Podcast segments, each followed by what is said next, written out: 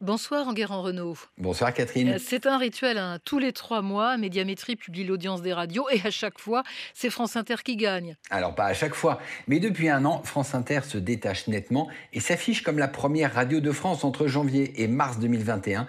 Elle a attiré en moyenne 6 700 000 auditeurs chaque jour, un million de plus que RTL, la deuxième radio mention spéciale pour France Info, la seule station qui a progressé durant les trois premiers mois de l'année avec 4 800 000 auditeurs. Elle consolide sa place de troisième radio française. La matinale de Marc Fauvel et de Salia Braclia a gagné 625 000 nouveaux fans.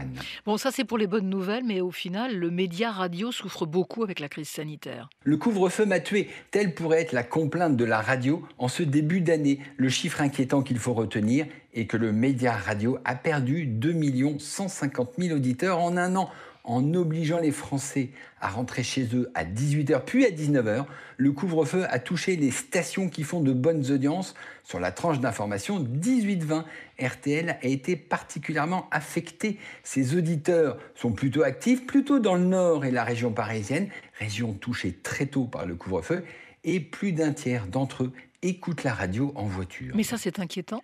Oui, bien sûr, mais il y a aussi une question de thermomètre.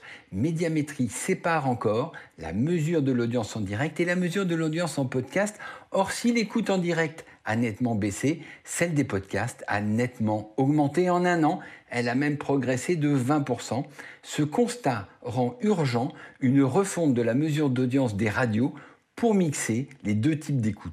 Un dernier mot, en Enguerrand, concernant la radio Oui, pour signaler que l'ancien patron de RTL, Christopher Baldelli, vient d'être nommé à la tête de la chaîne parlementaire Public Sénat.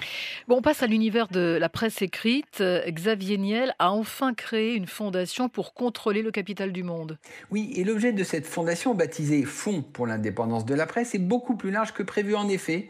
Xavier Niel y a transféré ses parts dans le journal Le Monde, mais aussi celles dans l'Obs, dans Nice Matin, dans France Antilles et dans Paris Turf. Bref, toutes ces participations dans la presse et le tout pour un euro symbolique, c'est un véritable geste de mécène. Du coup, les autres actionnaires du monde, Mathieu Pigas et l'espagnol Prisa, réfléchissent eux aussi à rejoindre cette fondation, mais ils ne sont pas aussi riches que Xavier Niel et tout céder pour un euro symbolique est assez compliqué. Et à cette occasion, on a appris que Le Monde a été bénéficiaire en 2020.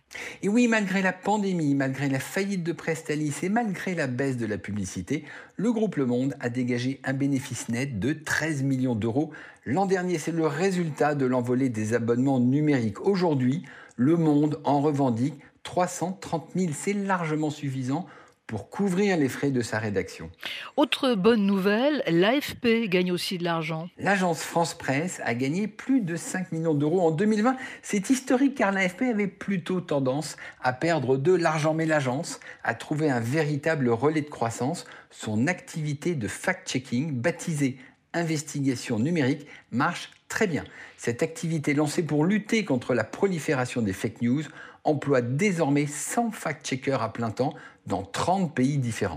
En attendant la réouverture des salles de cinéma, le secteur a changé, on l'a vu hein, cette semaine. Oui, Amazon Prime vient d'annoncer avoir franchi la barre des 200 millions d'abonnés dans le monde. Si on y ajoute les 200 millions de clients de Netflix et les 100 millions de Disney+, eh bien on atteint le demi-milliard d'abonnés à une plateforme de streaming vidéo. C'est énorme et cela souligne encore davantage le basculement du cinéma des salles vers les plateformes. Et la même semaine, Arclight et Pacific Theaters, qui exploitent ensemble 300 écrans de cinéma en Californie, dont le mythique Dome à Hollywood, eh bien, ils ont mis la clé sous la porte. L'homme de la semaine en Guérant, c'est Darius Rochebin, le journaliste vedette de LCI, qui a été blanchi.